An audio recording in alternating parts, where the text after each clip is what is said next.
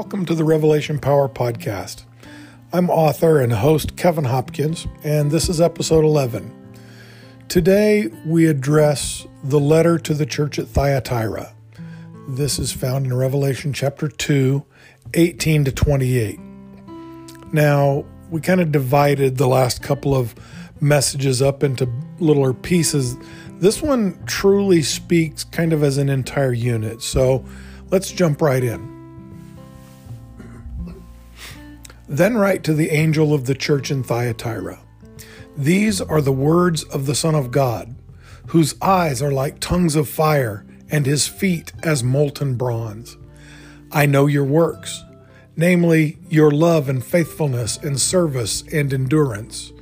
Your recent behavior, in fact, is better than your earlier behavior. But I hold against you that you have tolerated that woman, quote, Jezebel, end quotes who calls herself a prophetess, and who teaches and deceives my servants to commit ritual fornication and to eat meat sacrificed to idols. Now I have given her time to repent, but she did not want to repent of her fornication. So behold, I will cast her into a sick bed, and I will cause those who committed fornication with her great tribulation if they will not reject her behavior. Then I will kill her children with the plague. Then all the churches will know that I am the one who searches mind and heart, and I will give to each of you in accordance with your deeds. Now I will say to the rest of you in Thyatira, you who do not hold to this teaching, who have not learned what people call the secrets of Satan, I will not put any further burden upon you. Only hold on to what you have until I come. And to the one who endures and the one who keeps my works until the end, I will give authority over the nations, and he will rule them with an iron scepter and crush them like shards of pottery under his feet. Just as I received it from my Father, I will give the morning star to him. Let the person with an ear hear what the Spirit proclaims to the churches. Well, there's a lot here, of course. Thyatira is a little bitty community further inland uh, from Pergamum. We've now turned over to the east towards Turkey, and we've we've traveled about 40 miles inland. And here is Thyatira. It sits on a major trade route, so it holds those things in common with the first three churches. But it's small. Um, it's not nearly the metropolis that Ephesus is. It's not even as big as Pergamum. It's a small city, but it's known for specialized trades. Uh, there are historical records of trades uh, unions already existing in Thyatira, um, guilds, especially of coppersmiths, and of makers of colored cloth, especially a particularly beautiful shade of purple cloth. Purple is a very hard color to create in nature. Uh, the, the things that you can borrow purple dye from are very rare. And so purple was an esteemed color of cloth. In, I think it's Acts chapter 16, we meet Lydia, who is a dealer in purple cloth, and she's from Thyatira. So there's kind of a connection there. Other than that, we don't really know much about Thyatira except what we read here. And what we read here is not out of line with what we've read uh, to the other churches. Um, but this church in Thyatira has a particular issue going on within its uh, within its walls. and so the Holy Spirit says, I know your works your love, your faithfulness, your service, and your endurance. Well, there's a lot of good stuff there, right? In fact, he says, recently you've behaved better than you did at first. They're coming along, they're growing, they're maturing, they are bearing better fruit. But he says, I hold this against you. You have tolerated, the word here can also mean forgiven. You have made a place for that woman, and he calls her Jezebel. Now, It's in quotation marks. That's probably not her real name. She's representative. Who was Jezebel? Well, she was the wife of King Ahab way back in the Old Testament in the time of Elijah. She was a Canaanite woman, and she was married to King Ahab as a way of bringing peace between their Canaanite people and the Israelite people of that day. Now, the Israelites had been commanded by God to wipe out the Canaanites, to get rid of them, their gods, their pagan worship, the whole nine yards. Well, remember, the Israelites had gone into exile in Egypt. And who were they? Well, they were the children and the grandchildren and the great grandchildren of Jacob, who had stayed back in what we call Israel. Well, the families of Jacob, the children and grandchildren and great grandchildren, these are their cousins. Literally, their cousins. And so they've come back to the promised land in the Old Testament and they're called to wipe them out. Of course, they don't want to do that. They're family. And so while there are some tribes that they do wipe out, most of the time they compromise. And Jezebel is the symbol of that great compromise. Her name is Jezebel. Her her false god is even part of her name. And her people worship Baal. And they believed that Baal brought prosperity, he brought fertility, he brought harvest, he brought rain, he brought everything you needed to have uh, sustenance and prosperity. And so she gets her prophets to compete uh, with Elijah, and Elijah, ch- you know, challenges them at the top of Mount Carmel, and they call down fire, and fire doesn't come, and Elijah calls down fire, and fire does come, and that makes Elijah the winner, and he puts to death all the prophetesses and the priestesses and the prophets of Baal uh, who served Queen Jezebel, and the story goes on from there. Elijah runs off into the desert to to hide from Jezebel, suddenly afraid, and then God brings him back and restores him and restores Israel. Jezebel becomes representative of that influence of compromise.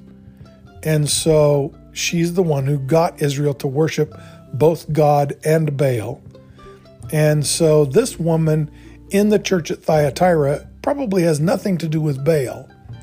But John tells us she calls herself a prophetess and teaches and deceives God's servants to commit ritual fornication and to eat meat sacrificed to idols. See, that's how pagan worship went in in John's time. You would go to the to the temple, you would bring your offering if it was a particularly nice offering, an expensive offering, or you simply gave money to the priestesses, then you would you would be involved in an act of ritual fornication with them. That was your reward for being such a good member of the pagan temple and bringing either a great offering or a lot of money. And then when the animal that you brought was was sacrificed, they just spilled the blood of it. All they wanted was the blood sacrifice. All that meat, well, they'd carve that up and have steak. After your ritual fornication, you could stay for dinner and and the Christian folk who who came into Greek culture as kind of the antithesis of that kind of worship began to say, look, those aren't real gods. Those pagan gods aren't real. There is only one true God, and he's real. And those are false gods. Well, this prophetess apparently came into the Christian church out of her pagan temple and bought into this idea that those are false gods. But that ritual fornication thing, that's kind of fun. We could continue to do that. And that meat that was sacrificed to the false gods, well, they don't really exist. So it would be okay to go ahead and have steaks. I mean, the good parts of that old faith, we don't have to get rid of the good parts. We can still have illicit sex and eat steaks. Well, now, I may be oversimplifying that. or trivializing it. But that's what's at work here. God says, I've given her time to repent, but she doesn't want to change. She's enjoying her fornication. So watch. The word behold means watch. You watch. I will cast her down onto a sick bed, and I will cause those who committed fornication with her great trial, great tribulation, if they will not reject her behavior. Then I will kill her children with the plague. All of the children that have come out of this fornication are also going to die. That's pretty staunch. Then all the churches, not just the one at Thyatira, then all the churches will know that I am the one who searches mind and heart, and I will give to each of you in accordance with your deeds. Wow.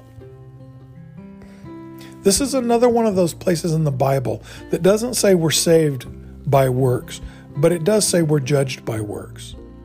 That that God rewards according to works. And to those who bring compromise and and filth and and misguidance into his church, he brings a curse, a plague, he says. Even punishment to their children. Punishment on the person who did the wrong, punishment on the people who have participated with them, and punishment on their children. Our misguidance can bring punishment even to future generations. And that's what God promises here. That's what's going to happen to this Jezebel and her partners and her children. Now, a quick word, and I, I said the same thing in the book. It's an aside, but I think it's very important. I have dear friends in the 21st century church who are part of denominations or movements within the church who use the term Jezebel in a very different way. Uh, a dear friend of mine was sexually molested by an elder in her church and hid it for months uh, said nothing about it, covered for the person, uh, left them alone, and and didn't bring it to the attention of the leaders of her church because she knew she would be mistreated if she did. And some of us who counseled with her convinced her that that's a serious problem in the leadership of the church.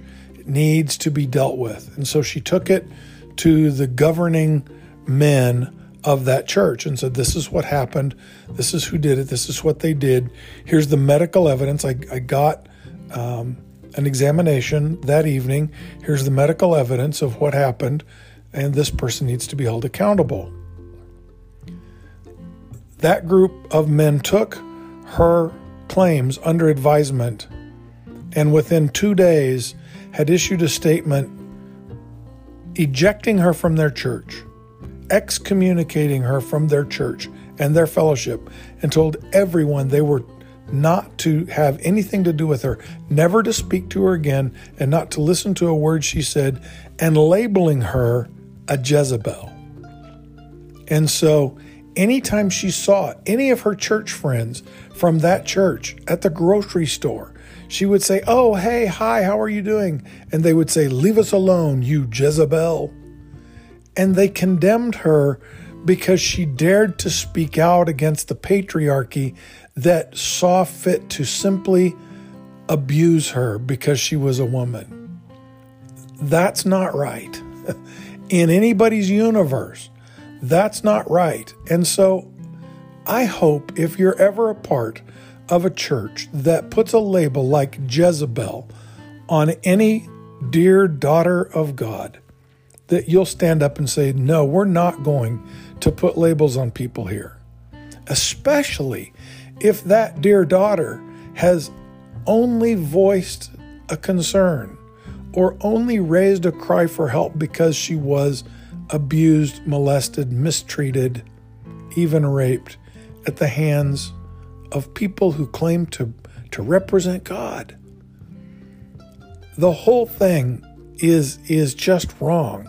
And the fact that someone would grab this name from the Bible, from the Old Testament and the book of Revelation, and label any sister in our time, a Jezebel, is absolutely uncalled for.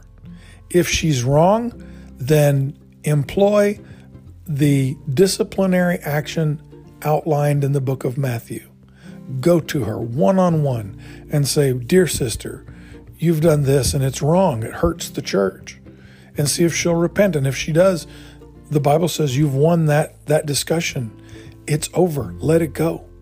If she won't repent, then grab somebody else who loves her and go to her, two of you or three of you, and confront her with the problem. Say, Dear sister, we don't want this issue to hurt our church, to hurt us, to divide us. Please, please repent or tell us what we have wrong here. And if she repents, the Bible says, You've won the discussion. It's over.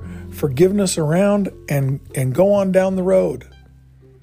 But but to use a, a biblical name as a weapon against anyone is is just so wrong. Don't be part of that. Verse 24, he says, Now I say to the rest of you in Thyatira who have not held to her teaching and have not participated in what people call the secrets of Satan. There's a really interesting point right there because so much of what goes on in the church today is treated like it's some secret formula right? Uh, in fact, when I was a young Christian, there was a group of people that wanted to try and teach me to speak in tongues. And I said, Oh, okay. It's a gift named in the Bible.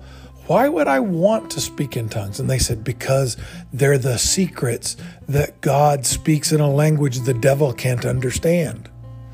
Well, maybe. But the devil's been around a lot longer than you and me. And if there's a language that God speaks, the devil was there in heaven when God was speaking it. The devil probably knows.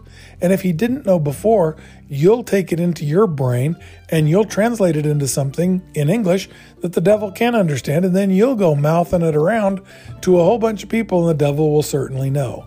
It, it just can't be that way. God doesn't work in secret. In fact, the Bible says that what's done in the darkness will be brought into the light that God doesn't operate by mysticism and black arts. God operates right out in the wide open, that everything will come into the light so that everything can be known. God doesn't whisper secrets, God doesn't need secrets. He doesn't care if the devil knows what he's up to now or not. The devil was defeated at Calvary. And now the devil can just try and deal with it, right? You haven't been part of this Secrets of Satan Club. So I'll not put any other burden upon you. Just hold on to what you have until I return. Hold on to what you have. There's our word of encouragement for today. The, the work of God in your life doesn't have to be complex. It doesn't have to be filled with a whole bunch of new revelation. I'm a person who loves learning. And so I do podcasts. I listen to other people's podcasts. I read a whole lot of different things written by a whole lot of different people because I love to learn. I go to Bible study so that we can dive into verses in depth and, and dissect them critically by, by what the Greek says or what the Hebrew says. I'm not very good at that. But how do we learn more about what the Bible says? It matters to me to, to dive in deeper. But the Holy Spirit says, you don't need any more burdens. Boy, that's the truth, isn't it? You don't need anything else to worry about. Following God shouldn't be something that causes you anxiety. Amen. Just hold on to what you already know. The truth is that 90% of the people listening to this podcast are Christians. You know that Jesus Christ was born of a virgin, that he died for your sin on the cross, that he was resurrected from the tomb, and that he's gone on to prepare a place for you and I when this life is over for us. That really is enough. You have a resource in Christ Jesus that you grab onto in moments of testing and trial and that you live by. I, I was in the hospital a, a few months ago and somebody said, I'm hoping in Jesus. I said, Perfect. That's perfect. And she said, because without Jesus, pastor, I have I have no hope. Wow. That's all you need right there. That's the truth. And that kind of truth will minister to anybody who comes in contact with you. People ask me theological questions all the time, and I often try to venture some type of conjecture, at least, a guess about what their question might mean or how it might be resolved. I don't know. The greatest theological mind of the 20th century was Karl Barth, and, and he wrote probably still the greatest systematic theology the world has ever seen. Systematic theology takes all the strands of Christianity and tries to tie them together in a systematic way. It's why it's called a systematic theology, so that the understanding of sin relates directly to the understanding of redemption, it relates directly to the understanding of divine healing, which relates directly to the understanding of the nature of creation. See, it, it, it's all intermingled, intertwined, and put together in a system, in a systematic theology. Karl Barth wrote the best one ever.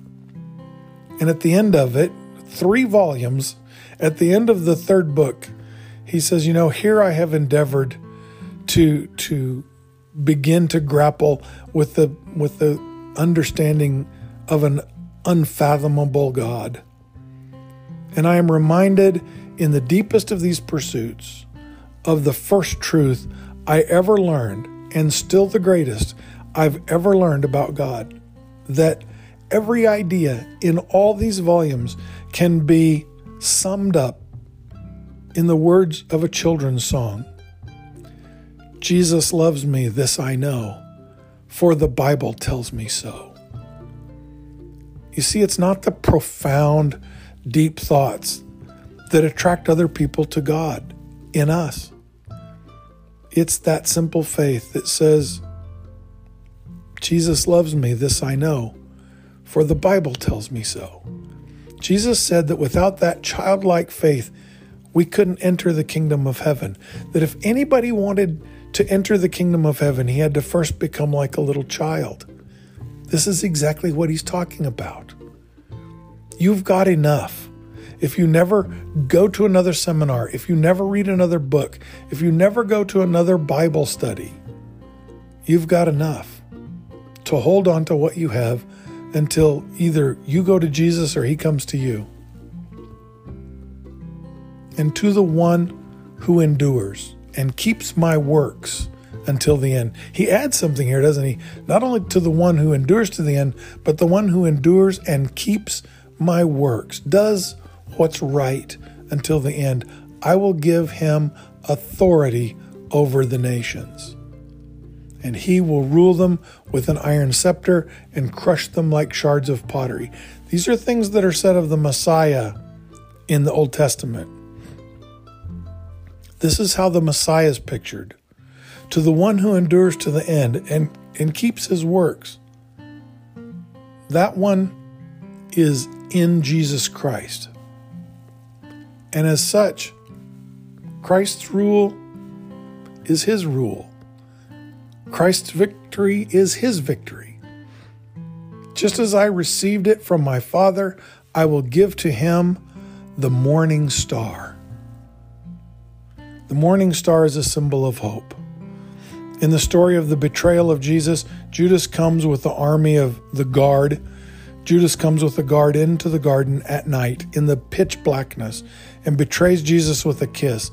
And Jesus is, is carried off. And Judas goes out, tries to return the coins, can't do it. The, the, the rulers won't have it back. And so he goes and hangs himself. And it was night in the pitch blackness. Peter does three times as, as bad. He doesn't just betray Jesus once but three times. And each time he does it a little more vehemently until the last time we're told he utters a curse. He swears that he doesn't know Jesus. He uses profane language to prove that he's not a Galilean and he doesn't know Jesus. And after the third time, just as Jesus prophesied, the rooster crows. Right? Well, when does a rooster crow? It crows in that in that time of the morning when there's just a hint of light in the eastern sky. It's just starting to show itself down by the horizon. You can see it's changing. The day is coming. There's a little bit of light. And that little bit of light to John is the symbol of hope. For Peter, there's hope that there wasn't for Judas because Judas hanged himself in the pitch blackness, the despair, and the darkness. But Peter denies Christ, no doubt, three times, and then the rooster crows. But in the sky is the morning star. And just below that, the hint of sunrise coming. To the one who endures, I will give to him the morning star. I will give him the greatest hope that there is in this world the hope of redemption, the hope of forgiveness, the hope of a right relationship with God. I will give him the promise of light. Let the person with an ear hear what the Spirit says to the churches. I hope today that you have hope. I hope that you know what it is to live in the light, to be able to hold what you have until Jesus returns or you go to Him, and to know that what you have is enough, because it really is. Go make it a great day.